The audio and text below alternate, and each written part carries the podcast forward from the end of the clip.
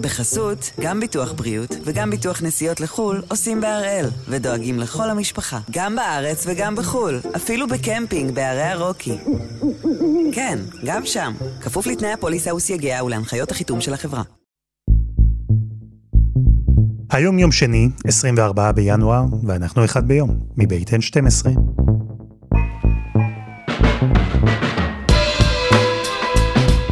אני אלעד שמחיוף, ואנחנו כאן כדי להבין טוב יותר מה קורה סביבנו, סיפור אחד ביום, כל יום.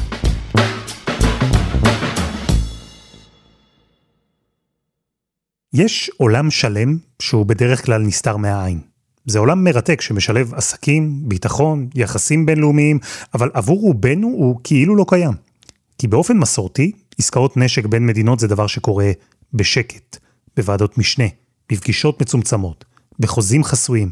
הקלישאה אומרת שזה קודש הקודשים של ביטחון המדינה. אלא שיש כמה עסקאות שהערפל סביבן התפזר, וזה קרה בבום. אלו עסקאות הצוללות וכלי השיט בין ישראל לבין טיסנקרופ הגרמנית. העסקאות האלה הולידו חקירות פליליות, כתבי אישום, ועכשיו, אתמול, הממשלה אישרה גם להקים ועדת חקירה ממלכתית בעניין. ולוועדה הזו יש המון מה לחקור, יש המון שאלות. שאלות על מנהל תקין, על קבלת החלטות, שאלות על איך הוחלטה, קודמה ונחתמה. עסקת נשק של מיליארדים. וכל זה מספק הצצה מרתקת לתוך העולם הזה. עולם שהוא בדרך כלל נסתר מהעין. אז הפעם אנחנו עם ועדת החקירה הממלכתית לעסקאות הצוללות וכלי השיט, נהיה עם ניר דבורי, כתבנו הצבאי. דבורי, שלום. שלום אלעד. מה אנחנו יודעים על ועדת החקירה הממלכתית?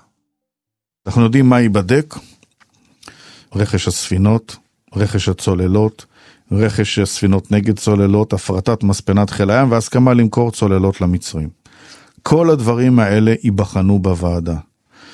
העלות שלה, אגב, תוקצבה לתשעה מיליון שקלים, והיא יכולה לגשת לכל המסמכים, לזמן את כל העדים, כדי שהיא תוכל לקבל את כל התמונה המלאה.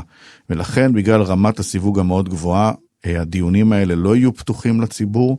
אתה מבין, בגלל הנושאים הרגישים שדיברנו בהם, שיש כאן אה, דברים שהם אה, בליבת הסוד של מדינת ישראל.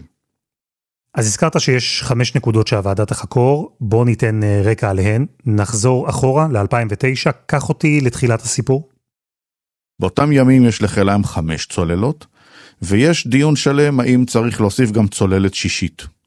אתה צריך כל הזמן שתהיה לך צוללת אחת בכוננות במים. וכדי לייצר את זה, כשאתה מוסיף על השייטת של הצוללות עוד ועוד משימות בים האדום ועל פי פרסומים זרים במפרץ הפרסי, מעקב אחרי הברחות נשק, אה, פעולות עלומות כאלה ואחרות, אתה צריך סדק, מספר צוללות גדול יותר. אז היה ויכוח, האם צריך חמש או שש? כי מדובר בעליות מאוד מאוד גדולות באמת, זה כלי הלחימה הכי יקר שיש היום בצה"ל. ולכן, אל מול הדבר הזה התקיימו שורה של דיונים. ובסוף נמצא המימון לצוללת השישית, וחיל הים הלך והתחיל לבנות ולתכנן איזו צוללת הוא רוצה.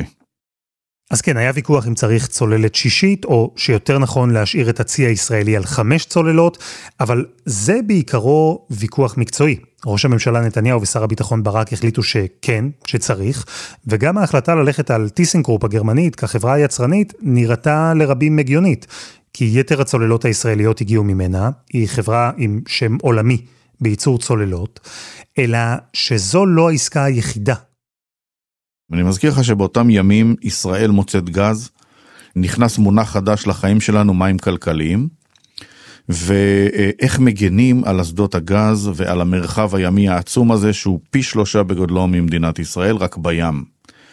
וחיל הים מציג את התפיסת אה, ביטחון שלו אה, לטובת הדברים האלה, ובתוך הדבר הזה הוא גם מבין שהוא צריך עוד ספינות טילים.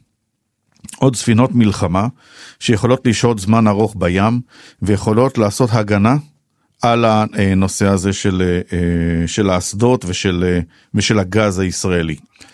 מדובר על ארבע אה, ספינות גדולות שמכילות המון דברים. עכשיו תראה, בהתחלה חיל הים אומר אני צריך ספינות מגודל X ולאט לאט הוא מתחיל להעלות את הדרישות שלו והן גדלות כמעט פי שתיים. עכשיו, כשאתה בא ובוחן את הדבר הזה, ואנחנו מדברים עם אנשי חיל הים, ומי שבחר ותכנן ורצה, אז הם מסבירים את זה באופן שבו אה, המשימות של חיל הים גדלו.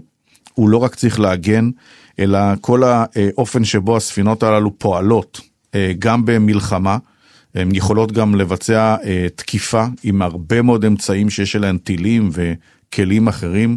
עכשיו, האם היה ניתן אה, לעשות פחות? כן. האם אפשר היה לבלום את חיל הים ולהגיד לו, שמע, זה מה שאנחנו יכולים לתת לך כרגע, תסתפק בזה? כן. אבל חיל הים רצה, מבחינתו זו הייתה הזדמנות, והוא דחף קדימה, ולא היה מי שיתנגד. ולכן הדבר הזה הלך ותפח. גם בהיבטים האלה, שהם כאילו מקצועיים, מבצעיים נטו, אבל כל התהליך הזה, הוא היה תהליך עקום בניהול שלו ובתכנון שלו. והתוצאה שלו בסוף היא כזו שאתה רצית לקנות X, קנית X כפול 2, ויכול להיות שהיה למישהו אינטרס שזה ירוץ קדימה באופן שבו זה רץ. זו רק סוגיית המחיר כשאתה אומר שההליך היה עקום. למה אתה מתכוון? בהתחלה דיברו על זה שנקנה אותו בדרום קוריאה. יש להם מספנות מצוינות וזה היה הכיוון הראשוני של חיל הים. אתה יכול אה, אה, לבנות את זה אה, במספנה אמריקאית כמו שעשו בעבר ולקבל את זה דרך MOU, דרך הסכמי הרכש של מול האמריקאים. ואז מסיבה שאנחנו לא יודעים אותה עד הסוף, עד היום, וזה אולי סיבה טובה לחקור את הדבר הזה, הולכים על המספנות בגרמניה. אלו לא סתם מספנות בגרמניה, כי אנחנו מדברים על אחת ספציפית, טיסנקרופ. והטענה שעלתה במהלך השנים היא שהספינות האלה, הספינות שחיל הים היה צריך כדי להגן על מאגרי הגז, הן לא איזה משהו נדיר, שיש המון מספנות שיודעות לייצר אותן, שטיסנקרופ הגרמנית בכלל לא מתמחה בייצור ספינות כאלה, והיא באמת לא השתתפה במכרז המקורי. אבל אז המכרז בוטל, והעבודה עברה לטיסנקרופ. מה היה הרציונל, לפחות באופן רשמי? יש לכך הרבה הסברים. הסיפור הזה שההבנה שאנחנו עכשיו ביחסים טובים עם מרקל ואולי היא לא תישאר לעד. ההבנה שהמספנות בגרמניה נמצאות במשבר כלכלי ומוכנות לתת לנו מחירים שאף אחד אחר לא מוכן. והמחויבות של ממשלת גרמניה לסבסד ב-30% את הכלים שאתה קונה אצלם. והדבר הזה מתחיל להתגלגל. זהו, שאל מול הטענה שיש סיבות טובות לכך שצריך היה לבנות את הספינות האלה בגרמניה, בטיסנקרופ, עלו גם הרבה שאלות. למה דווקא טיסנקרופ? איך התקבלה בכלל ההחלטה לבטל מכרז ולתת דווקא להם את העבודה? כשקבעו שוועדת החקירה החדשה תדון ברכש ספינות המגן סער 6, אז על זה בדיוק מדברים, על הסיפור הזה. זו נקודה שהוועדה תחקור. בואו נדבר על עוד עניין שיחקר בוועדה דבורי, רכש ספינות נגד צוללות. זו עוד עסקה, בנוסף לאחרות שכבר דיברנו עליהן. לא רק שאנחנו uh, קונים ספינות חדשות מדגם סער 6 בגרמניה ואנחנו קונים מהם צוללות, אלא גם מישהו דוחף בכוח שתי uh, uh, ספינות ללוחמה בצוללות לתוך העסקה הזו. עכשיו מדינת ישראל וחיל הים לא צריכים ספינות כאלה בכלל. לא בגודל הצי שלנו ולא בעלויות של הדבר הזה. שר הביטחון אז, משה בוגי יעלון, פתאום מגלה את הדבר הזה. הוא פתאום רואה סעיף שנכנס בתוך אה, איזשהו מזכר הבנות, והוא עוצר את הכל ואומר, רגע חברים, מי החליט שצריך שתי אה, ספינות ללוחמה בצוללות? איזה דיון נעשה על הדבר הזה במערכת הביטחון? האם אה, שמענו את כל הגורמים? מאיפה זה נולד בכלל הדבר הזה? אני מגלה את זה, אני מתפוצץ. מי ביקש את זה? מה צריך את זה? בעתיד נצטרך צוללות להחלפת הישנות. מה בוער עכשיו? למה להפוך להיות אפילו לקוח שבוי של הגרמנים? זה לא עלה בשום דיון, אני פעם ראשונה נתקל בזה. והוא נעמד על הרגליים האחוריות שלו, אגב, גם אל מול נתניהו, ואת זה הוא מצליח לבלום. זה הדבר היחידי שמצליח בעצם לעצור אה, לפני שרצים איתו אה, עוד קדימה. ושוב, מי החליט שצריך את הדבר הזה? לא התייעצו אולי באמת עם חיל הים. זו הייתה החלטה של המטה אה, לביטחון לאומי. שבעצם אולי היה הזרוע הארוכה של נתניהו. כלומר, כאן השאלות שהוועדה תצטרך לבדוק הן בין היתר מי קידם או מי אישר עסקה כזו של ספינות נגד צוללות שהצבא בכלל לא צריך. זו עסקה שבסוף בוטלה בלחץ של שר הביטחון בוגי יעלון, אבל עסקה שהמל"ל קידם, וזה הגוף הביטחוני שכפוף לראש הממשלה. אתה מתאר לעצמך מצב שבו המל"ל מחליט על קנייה של טייסת F-35 בלי להתייעץ עם חיל האוויר? הרי זה לא יעלה על הדעת. אבל זה מה שלכאורה קרה כאן, רק עם חיל הים. ולכן אה, הדברים האלה נעשו בצורה שהיא באופן מסוים מאחורי הגב של אה, מערכת הביטחון, ללא דיונים מסודרים וללא נהלים מסודרים ותהליכים אה, מסודרים כמו שהיה בעבר. וכל אחד, או אחד, אנחנו לא יודעים, דחף שם את האינטרסים שלו. אוקיי, אז דיברנו כבר על שתי נקודות, עסקת ספינות המגן ועסקת הספינות נגד צוללות. אלו שתיים מתוך חמש שוועדת החקירה הממלכתית מוסמכת לחקור. נעבור לנקודה השלישית, וזו ההסכמה למכור צוללות לצד ג' למדינה אחרת, אנחנו מדברים על מצרים. המצרים רוצים צוללות אה, דומות לאלו של ישראל, מהמספנה הגרמנית. ישראל לא אוהבת את זה, והמסורת אומרת שהגרמנים שואלים אותנו לדעתנו בעניין הזה לפני שהם מבצעים מכירה. חלק מהחוב שלהם לעם היהודי, שמירת היתרון האיכותי והייחודי של ישראל במרחב. והפלא ופלא, אולי אפילו הם לא מאמינים, הם מקבלים אוקיי מנתניהו. למכירה של צוללות עם יכולות משמעותיות דומות לאלה של חיל הים הישראלי, כמעט השוואת תנאים אם תרצה, בניגוד לעמדת מערכת הביטחון, בניגוד לעמדת השכל הישר וההיגיון, והנה הדבר הזה קורה, ואגב, ראש הממשלה נשאל על זה לא פעם. אבל יש טענה אחרת, והטענה אומרת שאתה, ראש הממשלה, אה, מכרת, או אישרת, סליחה, לגרמנים למכור צוללות אה, למצרים, דבר שפגע אסטרטגית בישראל. ואתה אומר, יש איזו סיבה נעלמת שאני לא יכול לספר לכם. תן לנו, תסביר לנו מה הסיבה הזאת. זו עלילת הדם הכי נוראית. וגנץ ובוגי יעלון וגבי אשכנזי מעלילים כאן עלילה כי הם יודעים שאני לא יכול לספר כאן באולפן דבר שהוא אחד מהסודות של מדינת ישראל. אבל זה גם, נכון שאתה אישרת את מכירת הצוללות? בוודאי, לא, לא צריכים אישור ממני, אבל אני לא הקמתי את האף, אני אגיד לכם למה. אני בעצם לא אגיד לכם למה, לא יכול להגיד למה. זה סוד שהוא מודר, מי יודע אותו? קודם כל היועץ המשפטי יודע אותו, ולדעתי הצוות הקרוב שלו יודע. הם שותפים לזה, וכל ומי שהיה שר. הביטחון לא עכשיו, לא אמור לדעת מזה? הוא לא חייב לדעת את זה. שר ביטחון לא אמור לדעת אם ישראל מאשרת מכירת אה, צוללות למצרים, אדוני? זה לא נראה לך תהליך עקום? יש מצבים, א', יכול להיות שהוא יודע... הוא נימק את זה באיזשהו סוד שהוא לא יכול לגלות לאף אחד. אף אחד לא יודע על איזה סוד הוא מדבר. בזמנו, הוא גם אמר שהוא שיתף בסוד הזה את היועץ המשפטי לממשלה, את אביחי מנדלבליט, שיממה אחרי שנתניהו אמר את זה, הוציא הודעה בשמו, שהוא לא יודע על מה מדובר. וגם אני לא. הנקודה הרביעית, דבורי, היא רכש הצוללות. כי אמרנו שההחלטה לרכוש צוללת שישית התקבלה על ידי ראש הממשלה נתניהו ושר הביטחון ברק, למרות שהיה ויכוח עם מערכת הביטחון, אבל פה אנחנו מדברים על עסקה אפילו גדולה יותר. עסקה שלפיה ישראל תרכוש מטיסנקרופ עוד שלוש צוללות. מה המטרה? צריך להבין, צוללת חיה 30 שנה. היא לא יכולה לעשות הארכת חיים, זה לא ריאלי, והיא מסוכנת אה, לצלול בה אה, מעל היעד הזה. ולכן חיל הים צריך, וגם מדינת ישראל, צריכים להיערך לדבר הזה מבעוד מועד. כי מהרגע שאתה בוחר צוללת ואתה מבין מה אתה רוצה, איזה אמצעים יהיו בה, ועד שאתה מקבל אותה בסוף, אחרי שחתמת חוזה ו, אה, ויש כאן ייצור, זה תהליך של עשר שנים. ולכן על הדבר הזה צריך להתכונן מראש. וכשחיל הים יודע שיש לו שלוש צוללות שעומדות אה, לצאת אוטוטו, אה, מה שנקרא, אה, משירות, כי הן פגות תוקף במרכאות, צריך כבר להתחיל להיערך לתוך התהליך הזה. אז גם כאן עלו שאלות, כי המגעים לרכישת שלוש הצוללות החדשות התנהלו ב-2016. אז שלוש הצוללות הישנות של צה"ל היו בסך הכל בנות 16-17, כלומר באמצע החיים שלהן. והיו מי שתהו מה הבהילות, למה בעצם ממהרים לקנות עוד שלוש צוללות כל כך מוקדם. אז גם את זה ועדת החקירה תבדוק, איך התקבלו ההחלטות סביב המגעים האלה. ויש עוד עניין אחד שיחקר, זה הסעיף החמישי, הפרטת מספנות חיל הים.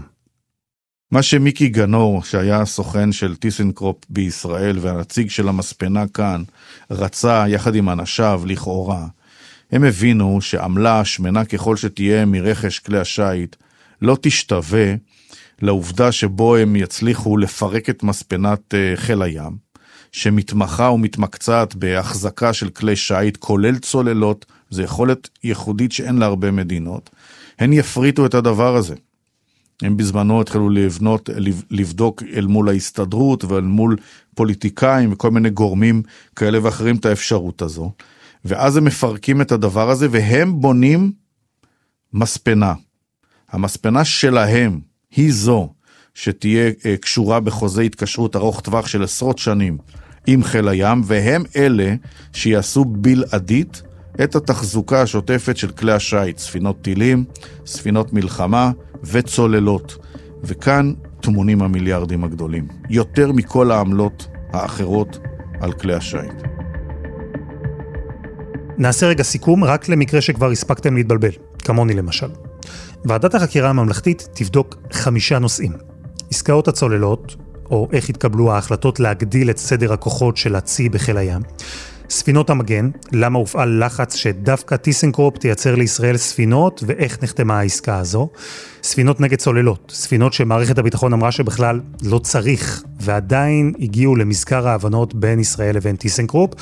האישור למכור צוללות מתקדמות למצרים, מן הסתם, יבדקו את כל הליך קבלת ההחלטות סביב הסוגיה הזו, והיוזמה להפריט את מספנות חיל הים ולהעביר אותן לידיים של טיסנקרופ, החלטה שבוטלה, אבל ההשלכות שלה היו יכולות להיות עצומות. אז אלו השאלות, והן ייחקרו על ידי הוועדה הממלכתית. אבל אם אתם שואלים את המשטרה ואת הפרקליטות, לחלק מהשאלות האלה יש כבר תשובה. והתשובה היא שוחד. אבל קודם, חסות אחת, וממש מיד חוזרים.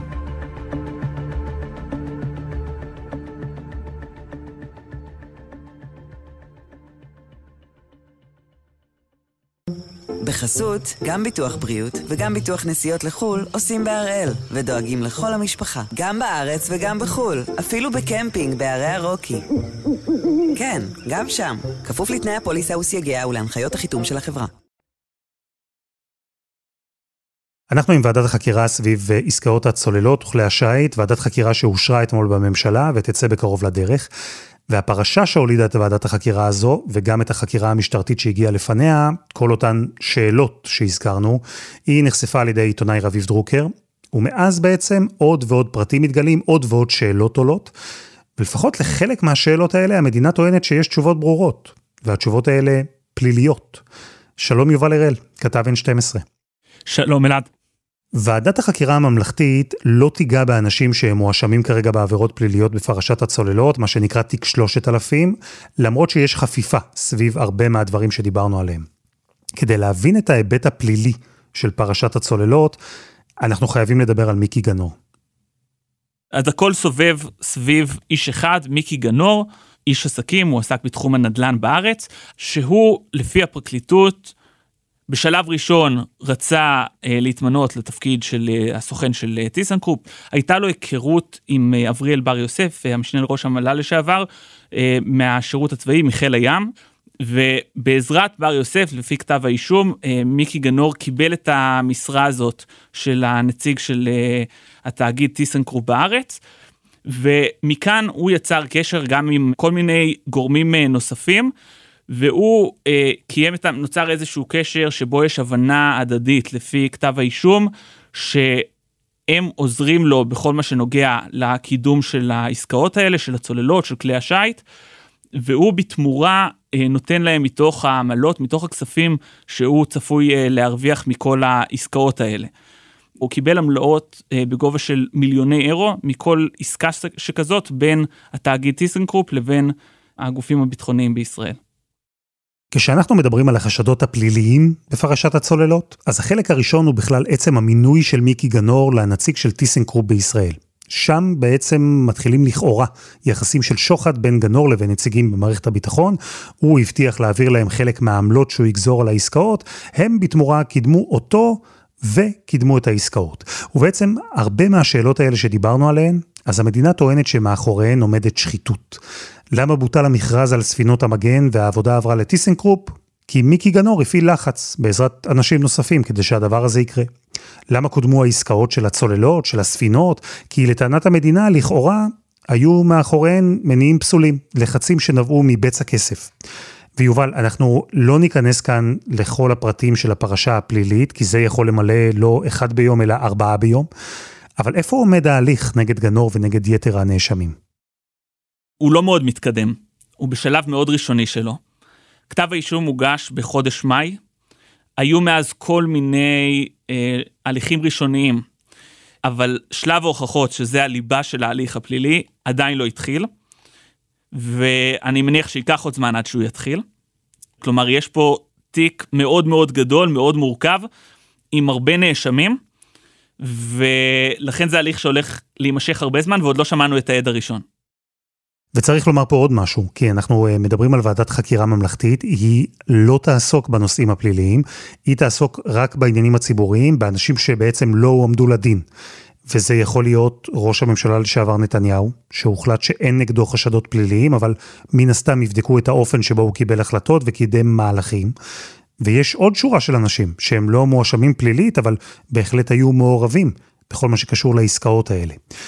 אבל צריך לומר גם את זה, הדברים לא מנותקים. אם בודקים את פרשת הצוללות ואיך התקבלו שם ההחלטות, מתישהו הרי יגיעו גם לאותם צמתים שיש סביבם חשדות פליליים. ועדת החקירה כן תיגע בדברים שקשורים לזה. כלומר, הרכש של אותם צוללות וכלי שיט שעולה בהליך הפלילי, יעלה גם בוועדת החקירה. אבל הוועדה לא תבדוק מסקנות שקשורות לנאשמים שנמצאים בהליך הפלילי. וזה נשמע דווקא הגיוני, כי הרי הוועדה היא לא הסמכות, הרי יש בית משפט שבו הם עומדים לדין, והשופט יכריע אם הם אשמים או לא. אין טעם שגם הוועדה תגבש איזה שהם מסקנות על אה, אבריאל בר יוסף או על גורמים אחרים שהיו בכירים בכל מיני תפקידים. העניין הוא שעכשיו פישטתי את זה, ויכול להיות שיש דברים שהם קצת יותר על התפר. ולכן הוועדה תהיה בקשר עם היועץ המשפטי לממשלה, והיא תצטרך לתאם איתו כל מיני דברים שעלולים להשפיע על ההליך הפלילי. כי זה משהו שהוא לא נהוג, שיש שני גופים שבודקים את אותו נושא. זה לא אמור לקרות. זה שני גופים עם סמכויות, הם לא יכולים שאחד פתאום ירשיע והשני יגיד בכלל לא קרה כלום, לצורך העניין. נכון שזה שני הליכים מסוגים שונים, אבל יש בזה בעייתיות. ולכן הוועדה, אמנם בהקשר של נגיד של הרכש, של אותם צוללות ואותם כלי שיט, היא בודקת את הליכי הרכש, היא בודקת אה, למה זה לא נעשה באופן מסודר, היא בודקת את כל הדברים האלה. יש הבדל בין השאלות הציבוריות לבין השאלות הפליליות.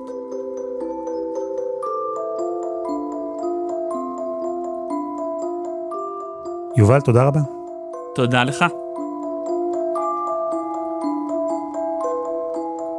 דבורי, ועדת החקירה הזו קיבלה את אישור הממשלה, אבל זה לא ממש הלך חלק, כי ראש הממשלה בנט נמנע, השרה שקד התנגדה, היו חילופי האשמות בתוך הממשלה, ובסוף אנחנו רואים שבעיקר זו יוזמה של שר הביטחון בני גנץ. אתה יודע להסביר את המוטיבציה שלו בעניין הזה?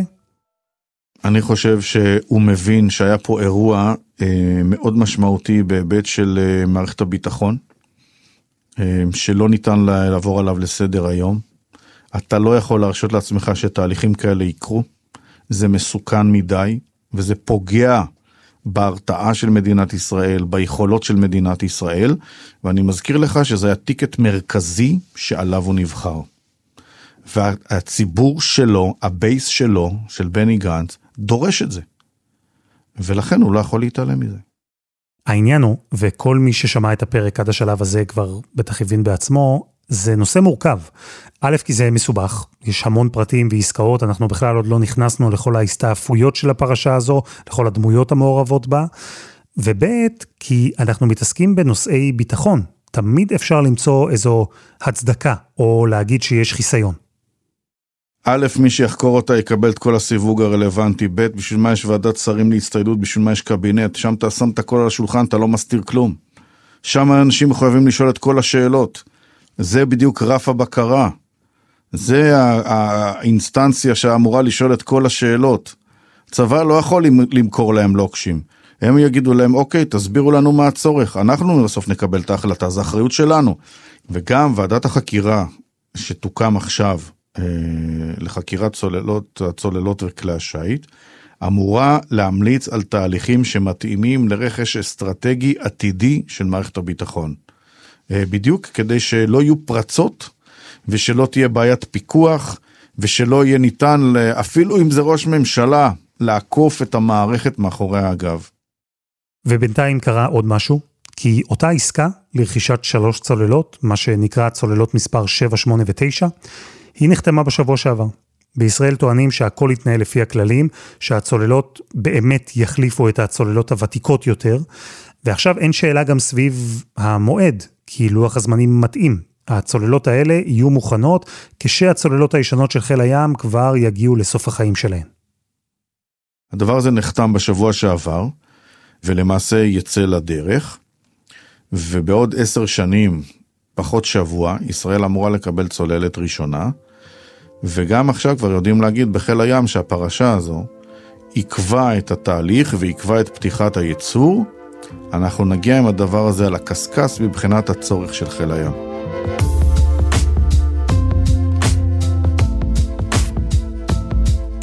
ויש לי יותר מיסוד סביר להניח שזו ממש לא הפעם האחרונה שאנחנו נדבר כאן על צוללות או כלי שיט. ניר דבורי, תודה רבה. תודה אלעד.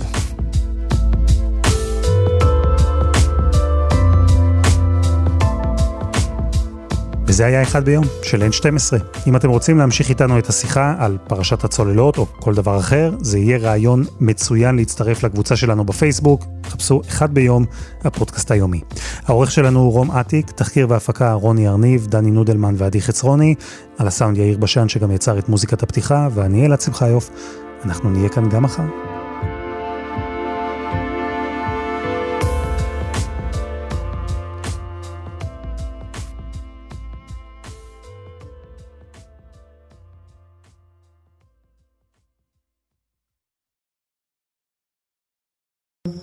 בחסות, גם ביטוח בריאות וגם ביטוח נסיעות לחו"ל עושים בהראל, ודואגים לכל המשפחה, גם בארץ וגם בחו"ל, אפילו בקמפינג בערי הרוקי.